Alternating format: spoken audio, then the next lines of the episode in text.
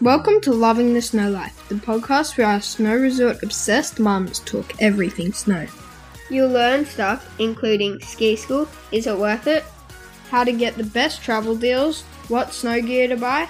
sustainability, and much more. Some mums love the Kardashians. Our mums love ski documentaries. Between them, they've skied 84 snow resorts and they've dragged us to plenty of them.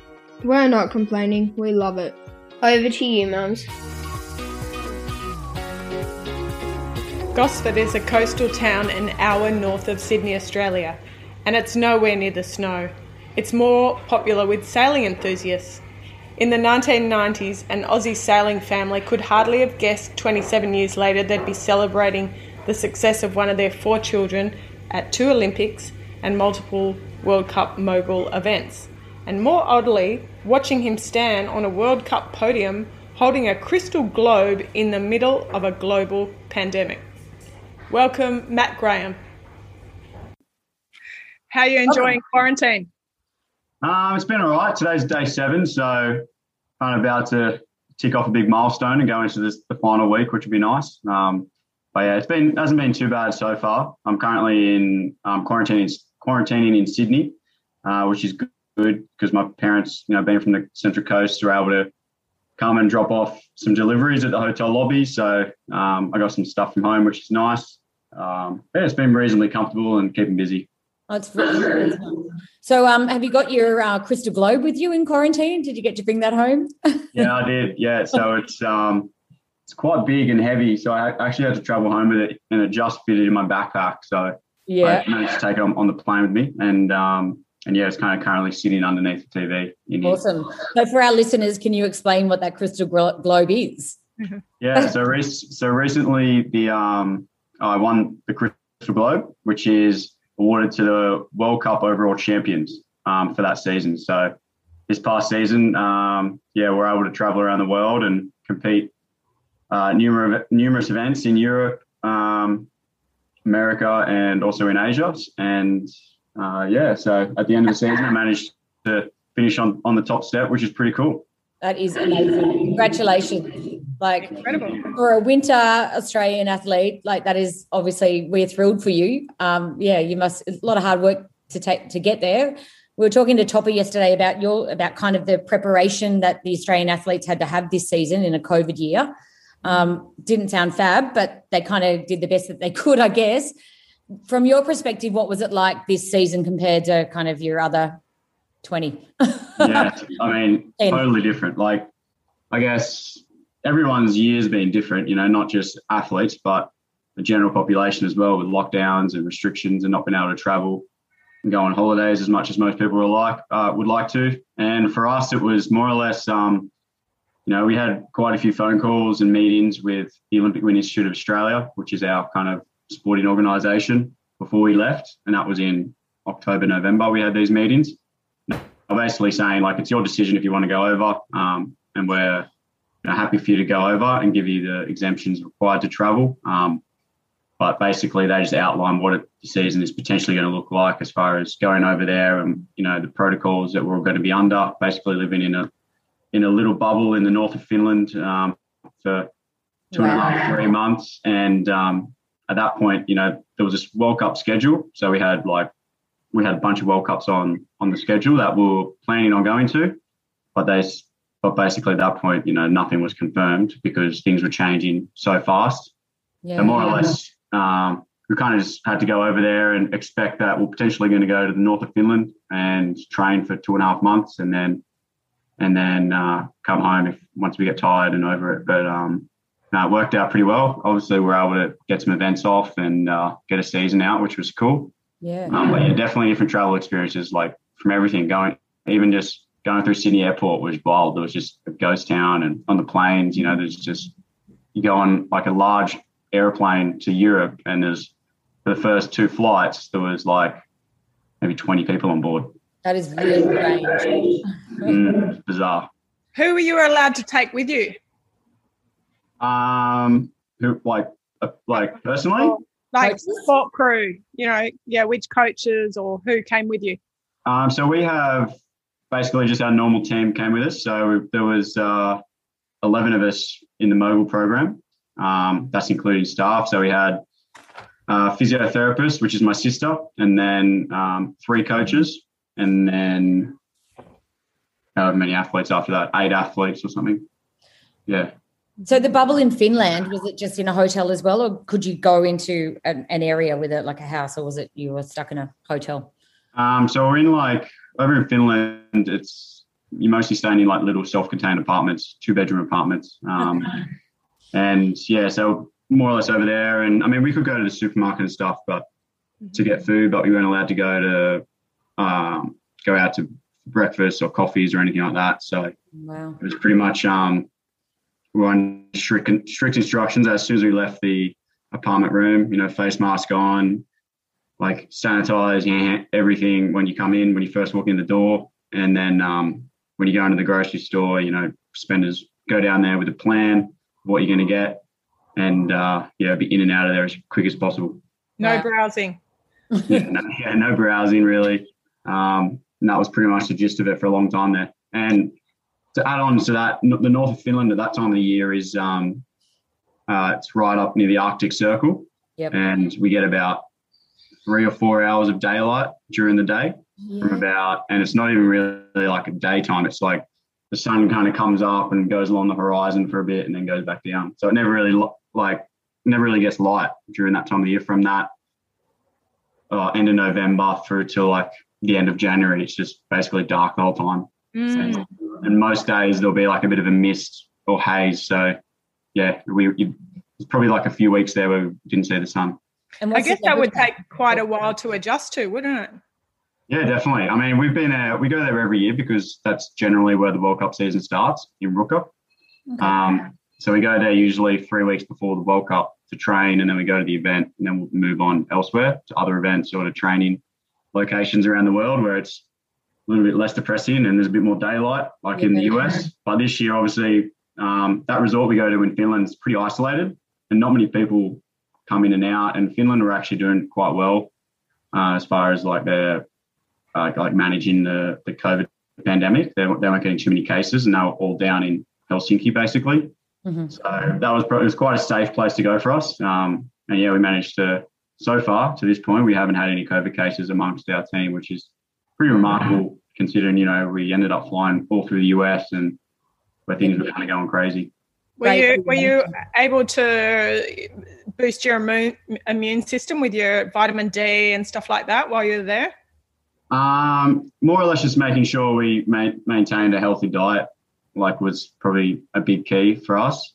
And then um, obviously, you know, we weren't going out. So usually after events, there might be like an after party and stuff like that. And, and you might go out and go to the pub and, and get on the booze. And the, um, I know I find the booze always kind of kills my immune system a bit. So often if I have a big night out, then shortly after that, I to come down with a cold or a flu or something. So Yeah. not, not being able to go out and, and do all those sort of stuff you normally would, I think, and being so isolated and in a little bubble, I think really helped to our, uh, I guess, keep our immune system intact. And no one really got sick. We had my teammate, Jakara Anthony, she got sick for a little bit there, but um, it wasn't COVID. It was just uh, she was a bit run down and had a bit of a cold for a week or so. Um, but besides that, everyone was pretty much healthy and uh, fighting fit the whole time. Wow, that's amazing. Like how how COVID has affected different sports, different areas, and kind of fitness and health. And yeah, well, I, I don't know if I'd like to give up the booze to not to get healthier.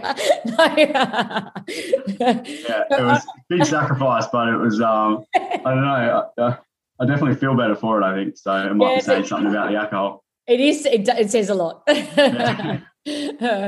a on a random note, did you get to see the Northern Lights? Um, this year we didn't actually. I mean, we didn't really go out and go look for them. Like it would have been out there for sure. Did you Yeah. see Santa Claus? Um, he was there for our event. He actually usually because we competed there in Ruka in uh, early December, and they have like a big Santa Claus guy come in and he brings along a reindeer and stuff. Like it's pretty, it's a pretty strange place. Like Mhm. you would just be driving down the road and it would just be like, I don't know what they they're called, like a mob of reindeer just walking down the road, Oh, and wow. they're like farmed, so people actually own them, and they're like tagged. But it's not like in Australia farming where everything's fenced off. They're just roaming around, and they, I guess, they're like GPS tracked, or they apparently they always just come back to their owner. Wow, free range. free range reindeer. Yeah.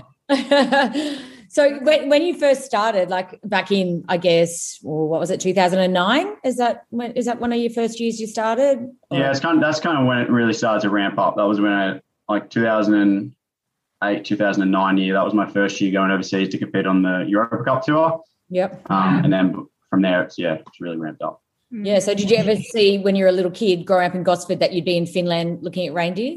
Like, um, not that specifically, but I had a general gist that you know that's the World Cup tour and the Olympics was that was kind of where I wanted to go, and that was my plan. How did you start out? Like being from Gosford, how did you even get into this? Did you just your family just like the snow?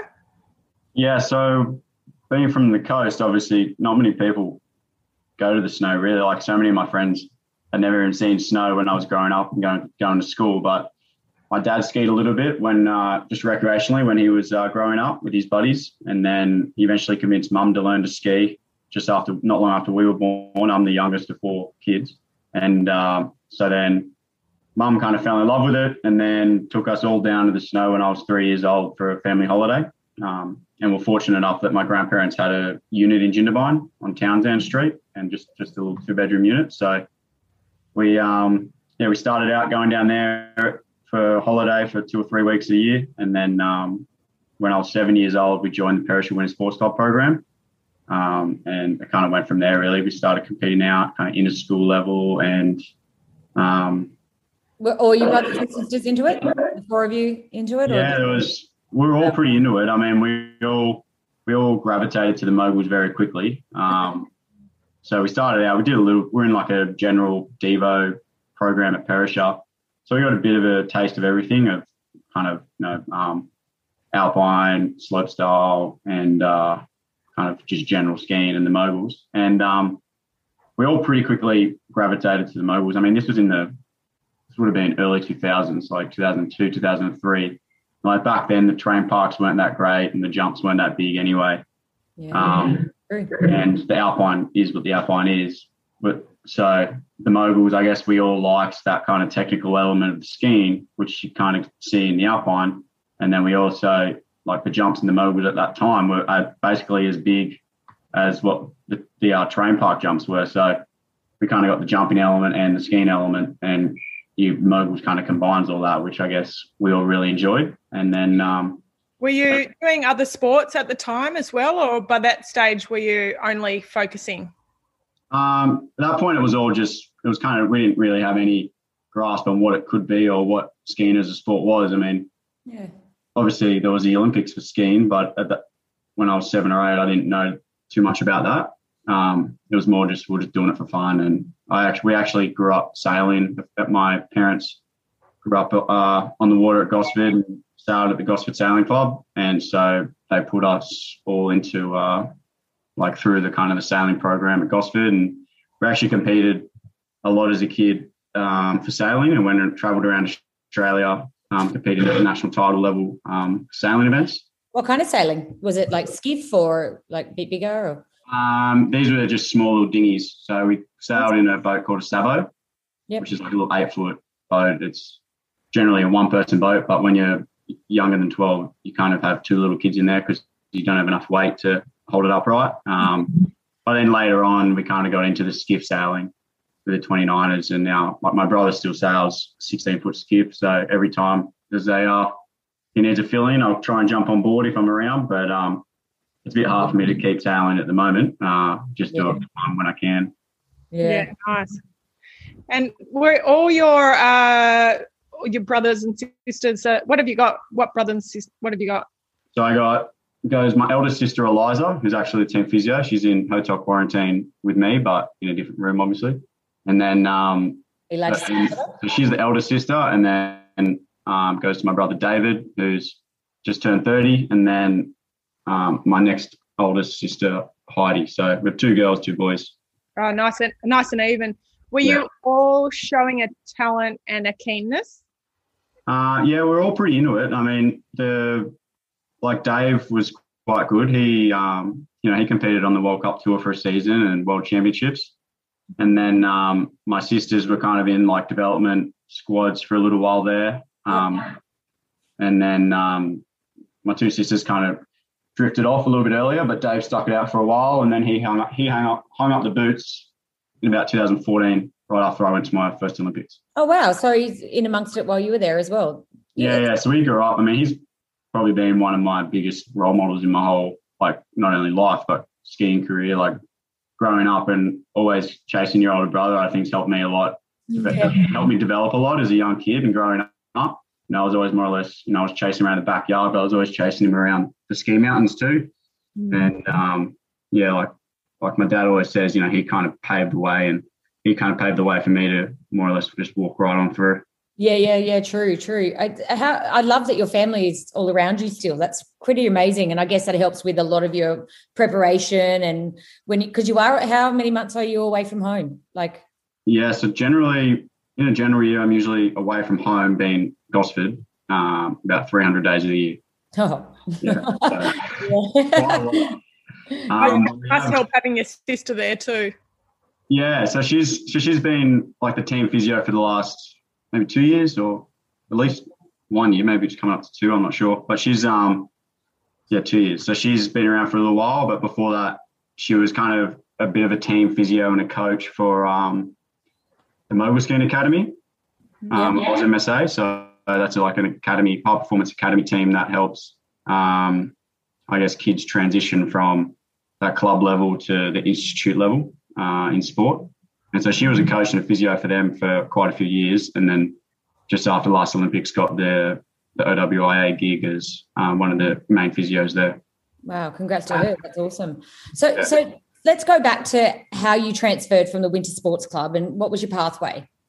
Uh, so, question, sorry. so I was in, in the Winter Sports Club from like seven until I was uh, probably 13.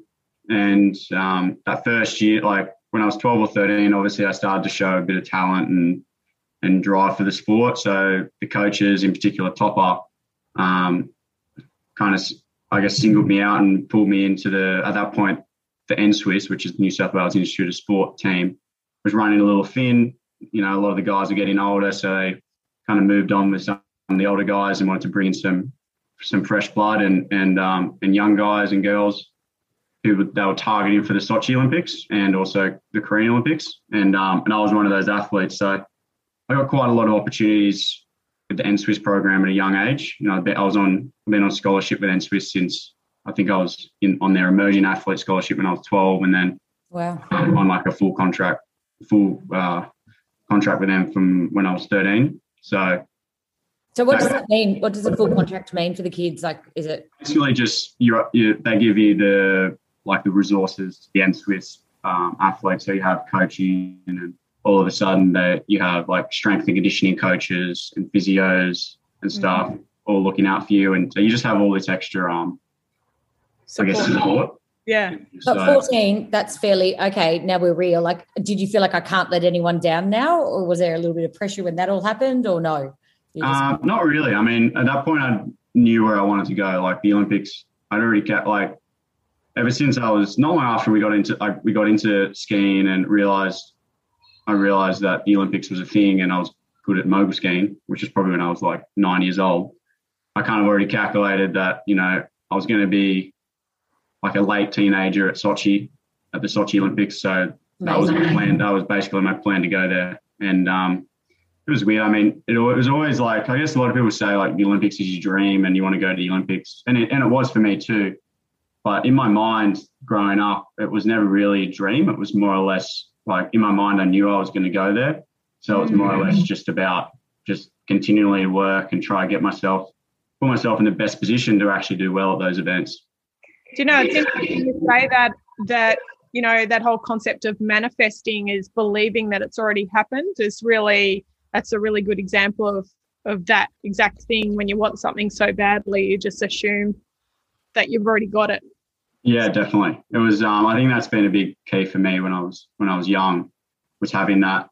Uh, I guess that confidence, knowing that it was going to happen, and now I just need to work really hard and and do it. yeah. So when you got to the Olympics at Sochi and you realized I'm in the finals, were you like, yes, here we go? It was um Sochi was yeah like great like first Olympics I was not long 19 years old, and I was this up and coming guy, and that's when the pressure really hit. Like the, the the week leading into the event, like I've never experienced kind of pressure and nerves like that before. I was um, you know, the butterflies for that whole week was like nothing I'd ever experienced. Like couldn't sleep, and um, and anyway, so for that first qualification of round, I was um, yeah, massive butterflies and was really nervous and pretty tense. I managed to put down a run and, and scrape through into the finals. In I was in tenth place, so I missed. Didn't have to do the second qualification round. Went straight through to the finals, and then um, there was a couple hour break and went into the finals from there. And, I, and once I got into the finals, it was definitely like a big weight off my shoulder at that point because my goal was always to be competitive there. And you know, if you make the finals, I guess you can say competitive. So yeah, it was a bit of a weight off my shoulder, and I was able to go out in finals and and really enjoy it and have fun. And so I managed to make it through a couple of rounds in the finals and finish seventh place there, which um, for me was kind of right where I was. You know, I'd I had I had two fourth places leading up to the event, uh, leading up to the Olympics. I got a fourth place in uh, the first World Cup of that season, and then also the World Championships the year before. I got a fourth place. So, um, and I was kind of I was kind of around that I guess, 13th to fifth place range. So seventh place was kind of right in the sweet spot for me. Um, and at that point, I was, you know, obviously young and up and coming, and my jumps were a little bit behind what they needed to be for me to really kind of take the, take it to the next level and start pushing for a podium. Um, so to walk away from that with you know a lot of confidence and and to be happy with how I performed was uh, definitely a relief and kind of met the met the goal there. So then you came back and you worked. You you realized, okay, jumping is what I'm lacking. So yeah, we always knew like like we've been working on um, with my jump coach at the time, Jerry Grossi. He's an American guy. We um, were working in the background on higher jumps and harder jumps, um, but we decided for the first Olympics, like let's just go there and you know not try and throw a hail mary and try these new tricks that I've been trying. Let's just stick to what we know, what we know can work, and then um, because in Pyeongchang, that's when I'm going to be 23 years old and uh, you know a lot stronger and more mature and ready to go there. So I think it, I think that was a good play from my coach's part to kind of make sure I went away from Sochi on a good note as opposed to trying to throw a hail mary and then just blow it out and you know be really disappointed and and I guess scarred from the from the experience. Yeah. So when you're sitting there as, a, as an athlete and you're thinking, okay, here I am at Sochi your coaches are already thinking of the next Olympics or the next World Cup? Is that kind of like you can't? Do you ever get to just live in the moment? well, during yeah, during every event, you're in the moment. But obviously, yeah. there's a long term plan and and uh, strategy behind everything. And you know, my coaches, in particular, my head coach Steve Desovich, he's a bit of a mastermind with that. You know, he's his track record, he's an American guy as well, and his track record with athletes. He coached Dale Begg-Smith, who got a gold and silver medal for Australia. He yeah. coached Jen Heil from Canada, who got a gold medal in Torino in 2006. And then he also worked with the Canadian team throughout the 90s and got multiple medals and gold medals at Olympic Games and World Cups there. So he's he's got basically more experience in the sport than everyone and kind of knows how to really, I guess, knows the pathway that athletes need to go on. And he kind of put me on that pathway. Yeah, that's awesome. So I've got a um a, girlfriend who lives at Deer Valley. I was a ski instructor at Deer Valley for quite some time. Nice. And, and um, on the sixth of Feb, we got up together, and she was uh, it was she was on Zoom, and I was on Zoom, and we watched yours and Michael uh, hit it out at Deer Valley. Yeah. I yeah. was like, damn you, damn you, Michael. no. um, how was how was like Deer Valley is one of my favorite places to watch the moguls. Um, is it one of your favorite places to like do dual? Is you it's um yeah, Deer Valley is a special event for basically all mogul skis. It's like you know they had the, the it was the venue for the 2002 Salt Lake Games, so obviously it's just kind of a state of the art venue. Um, it's a really hard course and very steep and long, and you know Deer Valley's very high altitude. It's over 2,000 meters, so that comes into play as well with your fatigue and managing that over the course of the week. Yep. Um, and I've had a lot of great experiences at Deer Valley. Like Deer Valley was um, it was the location for my first World Cup when I was 15 years old in 2010. Yep. And then um, it was also the location where I got my first top 10 result in World Cup and my first podium, and then also my first um, World Cup victory. Yeah. And also my first World Cup, uh, World Championship medal. And then this year it was the spot where I got my first yellow bib, which is when you take the uh, leaders, the, I guess the top spot in the World Cup tour, um, which actually got me the globe. So that was uh, pretty special. Yeah. But yeah, there's a lot of firsts there. And generally in a normal year, Deer Valley, like it's a night event and they have this massive crowd of probably about 10,000 people right there at the bottom of the course. And the atmosphere is like nothing we don't really experience in mogul skiing a lot. So it's um, pretty special and it's a really fun and challenging course and it kind of suits me, I think. So I've had a lot of success there in the past. Yeah, it's amazing. I, I, have actually skied that. I don't think I'd like to ski it with the moguls that are on it, though. I'd probably cartwheel halfway down. Um, That's fair. Yeah. So, so do you like the dual or the dual slalom, or do you like it when you're doing single? What's best for you? Like, what? Um, generally, like historically, I've been a better single skier. Like, um, singles is they're very different as far as like how you approach it and how it's judged and scored. So singles is judged, um, you know, there's like a set criteria and the judges are all looking at you and judging, you know, your turns and your jumps.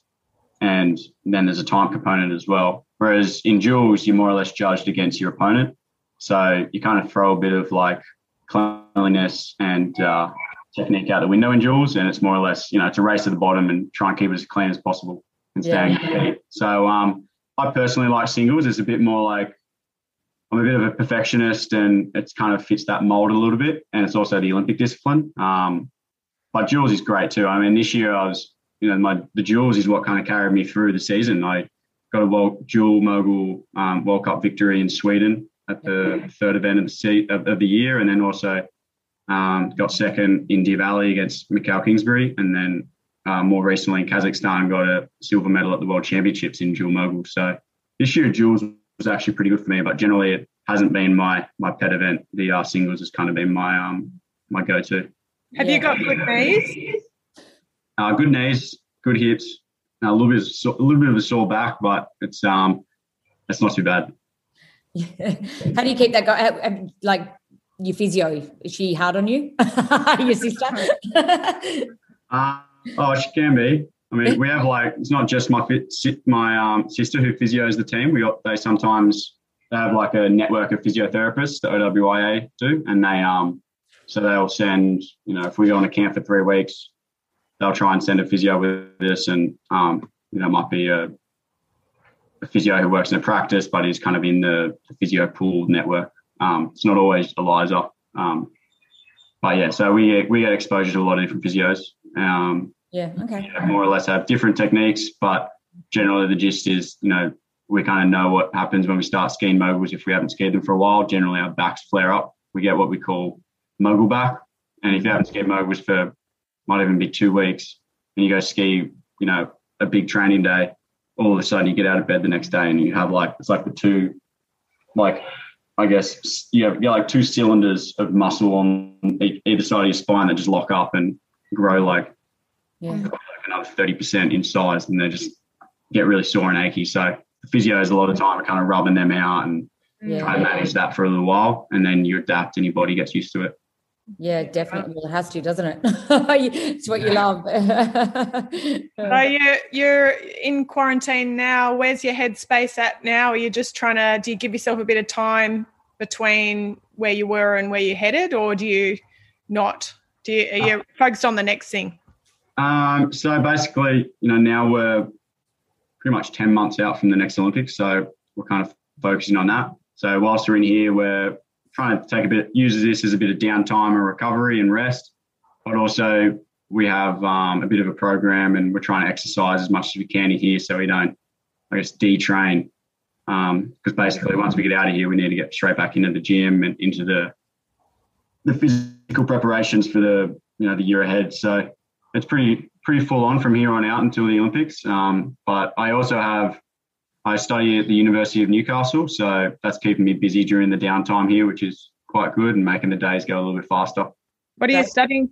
What's the uh, I'm studying a, a double degree in civil engineering and business. So last year I just finished my civil engineering side of the degree, which has taken me since just after Sochi Olympics in 2014, and then yeah, now I'm going. Now I'm diving into more of the business stuff. Mm. Would you recommend that for other athletes and young athletes to just have that ticking away on the side? Do you Yep. do you like having that? I really do. Like, you know, obviously, athletes generally like learning. It's like what it's, you know, you learn outside when you're on the training hill and when you're in the gym, and then you can also take that mentality into your schoolwork or your uni work. Um, so I try and kind of harness that with what I'm doing at university. But it also for me is like a good mental switch off when I'm at home, and you know, it forces me to go out and see people and attend classes and meet new people and stuff like that. So um, I kind of like that when I get home Mm. and then it's more like it actually works really well with our with like winter sport schedule because during from you know the end of November until late February, early March is our big summer break. So that's when we're overseas competing and everything's full on. And then when you're at home um, during our the off season training, like that's when the university year is calendar year. So at that point, you can kind of just manage your uni and your sport and I mean, universities are very uh, lenient with athletes, and they all have programs and are very supportive with that stuff. And then obviously modern day technology. I mean, we're doing a podcast over a Zoom Zoom right now. Like this wasn't really a thing 18 months ago. So it's um True.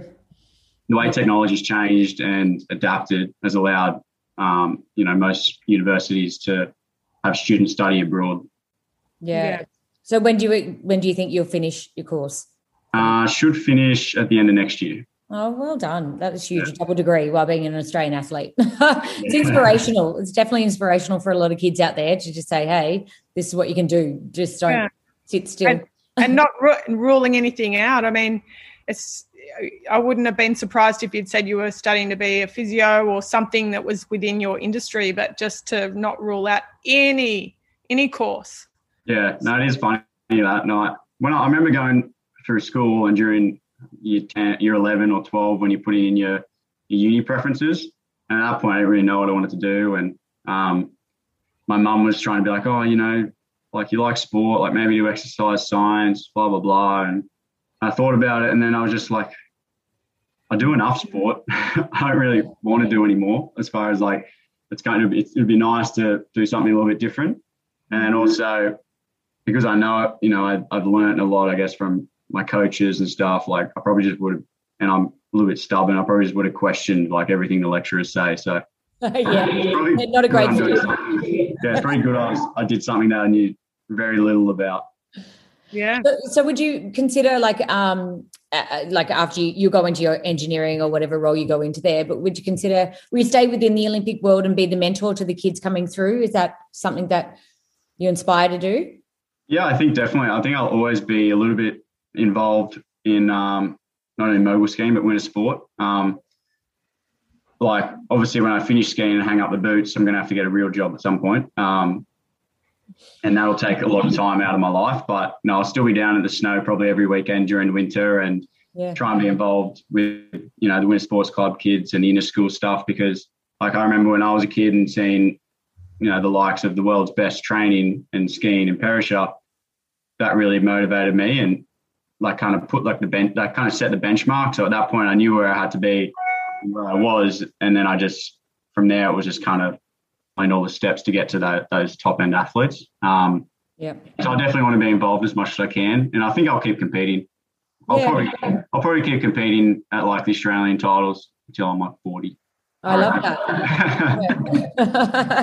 Do you what about Most the people don't like it because it like if you don't ski all year and then all of a sudden you come into a mogul course, like you get so sore and tired. But I don't know. I can't see myself not competing, so I'll probably try and stick it out for as long as I can.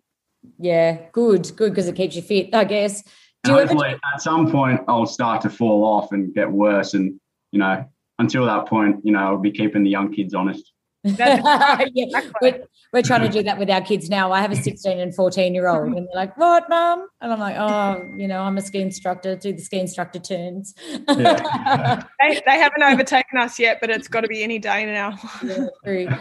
Do you, do you ever pull out a long carve turn? Or do you like, because you always do short turns? No, we love we love corduroy. Our skis don't allow it too much. I mean, if you lean them over too much, you just because they're very thin. I mean, I think our skis are like 61 underfoot.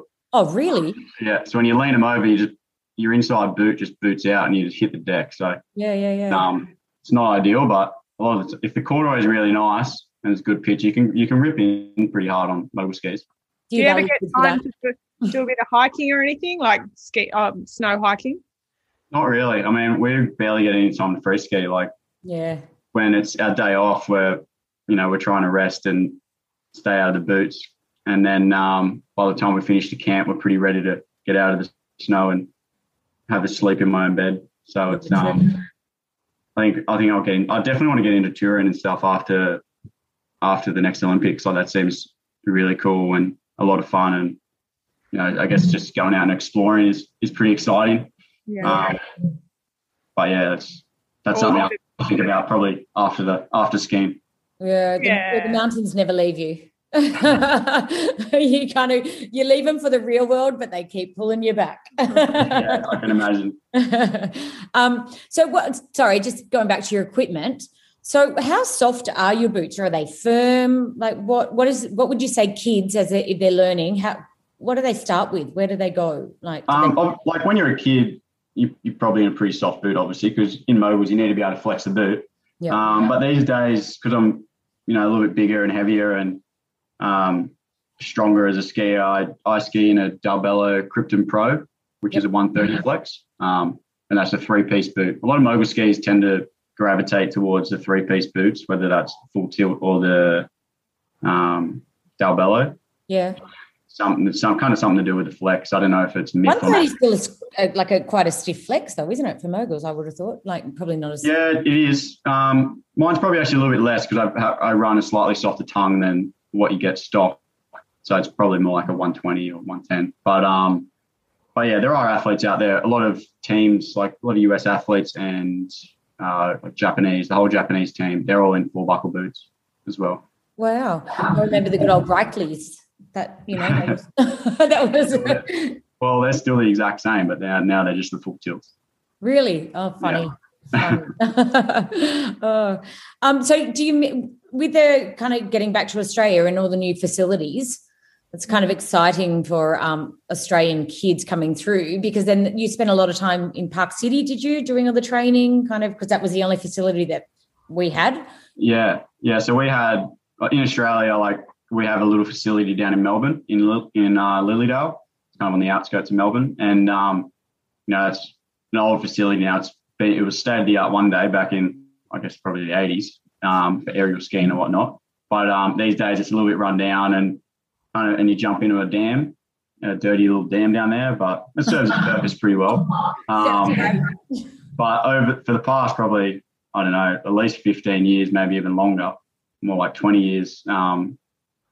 Jeff, Jeff Henke from the OWIA uh, has been really pushing to get um, funding and stuff to build a newer state of the art facility in Australia, um, and that's actually recently been built last year in um, Brisbane. So now we have a great facility for aerials and moguls, and also I mean free ride and terrain park guys can go there for sure and learn a lot and um, Yeah. and a lot of aerial awareness and where we jump into a pool up there, which is really nice. So historically, we've had to you know train down in Melbourne and also go overseas to Park City in Utah to train at the Utah Olympic Park on their facility there. So now we have this facility in Brisbane. It's going to be a, you know a 365 day facility. We can go up there whenever we want and um, jump in reasonably warm conditions and a nice heated chlorinated pool. So that's very exciting and um, takes the edge off it. I mean, one less trip overseas is just it's just so much better. I mean, it's like in, we're not at home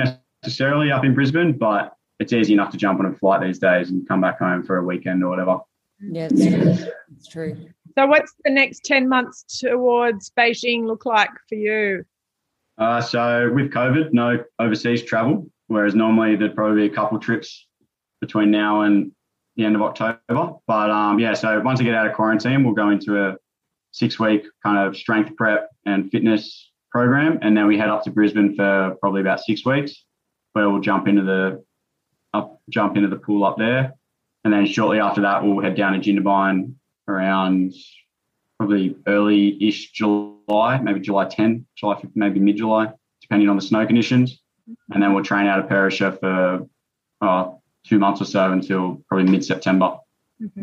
And then after that, we'll probably um, shortly after that we'll head back up to Brisbane and do a bit more ramping, and and then we'll be likely to head overseas and start off our season probably in Sweden in uh, early November, and then from there we'll basically be on tour until the games.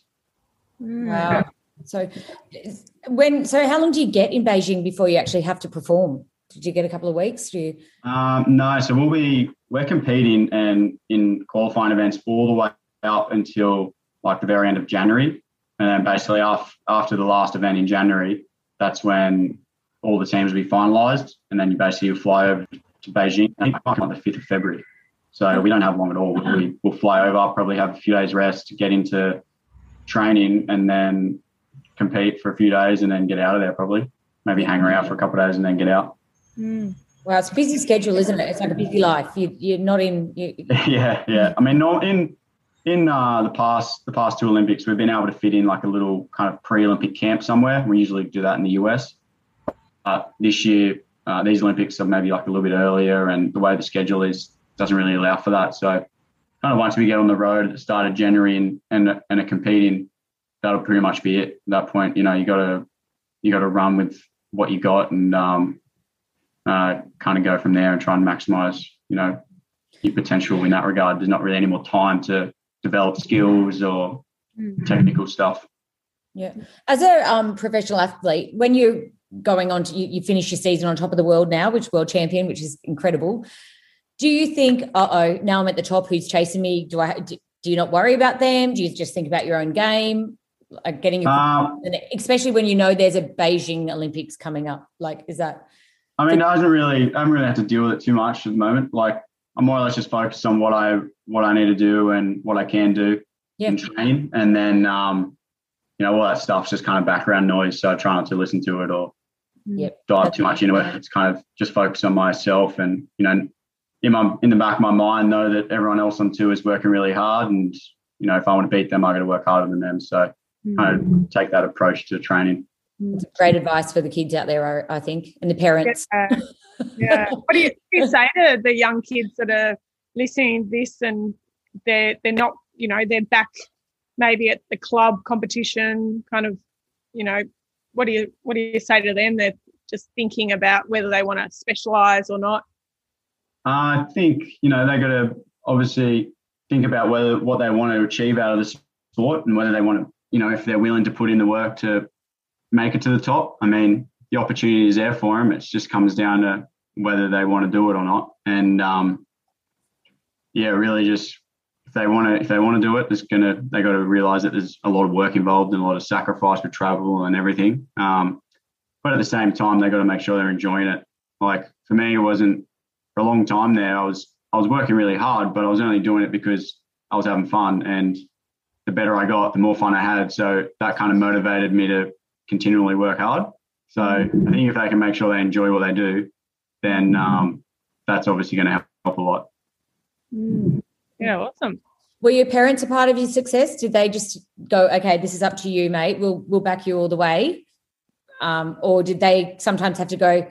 You're really good at this. Keep it going. um, I don't think they really had to push me too much. They, yeah, they kind of knew I was pretty driven in, in the sport and where I was going. Um, they were a little bit more involved with my sailing stuff, like because they grew up sailing, so they knew more about it. Whereas, you know, once we kind of got in the winter sports sail program, it wasn't long before we overtook them, and as far as like skill level and stuff. So, like uh, with all sailing, like my dad really was a big influence and pushed me a lot and kind of coached me and stuff like that. Um, but yeah, I was actually a four-time national champion as a kid for sailing. So they um Wow. a lot more involved in that and, and, and kind of pushing me for that. But once we got into skiing and we knew that that was the path that I was going to take, he um, they kind of took a back back foot step and more or less just spectated. But obviously, they were there supporting me as far as, you know, like with obviously the financial side of things because it's expensive. Um, but then also just just being there, for, being there for me whenever I needed and stuff like that. Yeah, mm. awesome. Love that. That's the bizarre thing about when you have kids. You just never know what they're going to end up being good at. You know, your family from Gosford and being into sailing. And wonder if your parents could have picked that. That's just so random, really. Yeah, it's pretty bizarre. Locals. Yeah. It Yeah. is. You probably got your brother to thank for that, though. yeah, yeah. Well, I mean, I pretty much followed him and everything. Like, like the first national title I won at sailing, I was like, I was a tiny little grommet. I think I was, I was, I think I was seven years old as well. And um, I think was just going into year three at school, and we sailed that little eight foot dinghy, and we sailed together. And he was a skipper, and um, and then he he eventually went into the older classes, and then I kind of kept going along. But he was, uh, yeah. So I kind of followed him through the sailing, and then he decided on skiing that he was going to get into skiing because he was obviously got selected in NSWIS um, when he was a teenager, and and then I more or less just followed him along. And he, you know, he's- he even did a civil engineering degree and worked at the, at the moment in uh, as a project manager. So obviously hilarious. kind of- can, you can both get into building better ramps and better facilities for Australia for our winters. Yeah. well, I mean, we've had that done now. I mean, Scotty Kneller, he's ex ski cross athlete. He was the project manager for uh, Brisbane water ramp facility. So having Yeah. that kind of, I guess, that skiing knowledge helped a lot with the project and making sure everything was done right. Um, but yeah, no, he he did a lot of good work there, Scotty.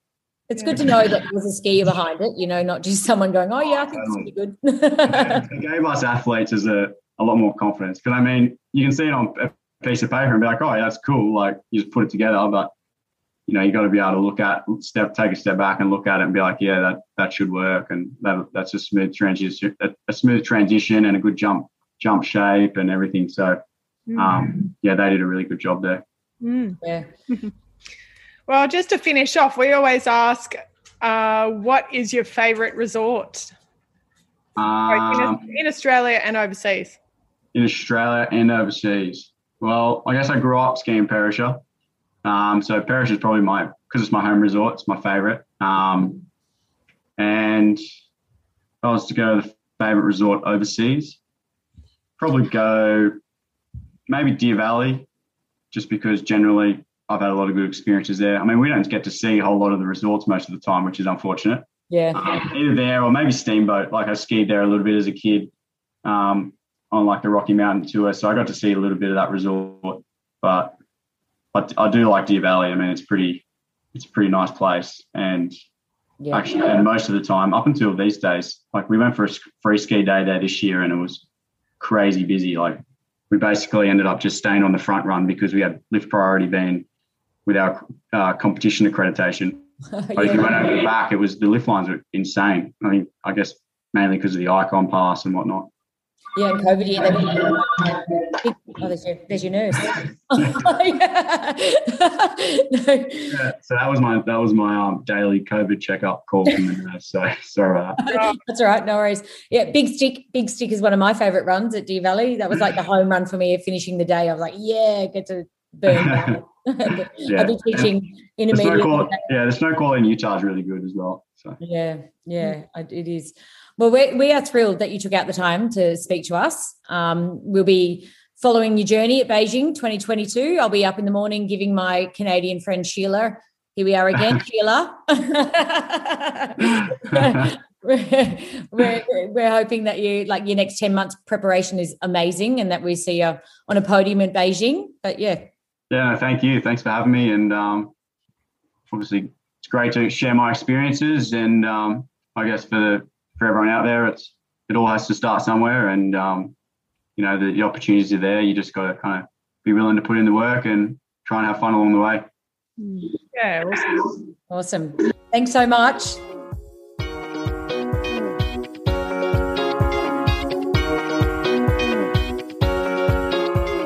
Thanks for listening to Loving the Snow Life with Emma and Tennille.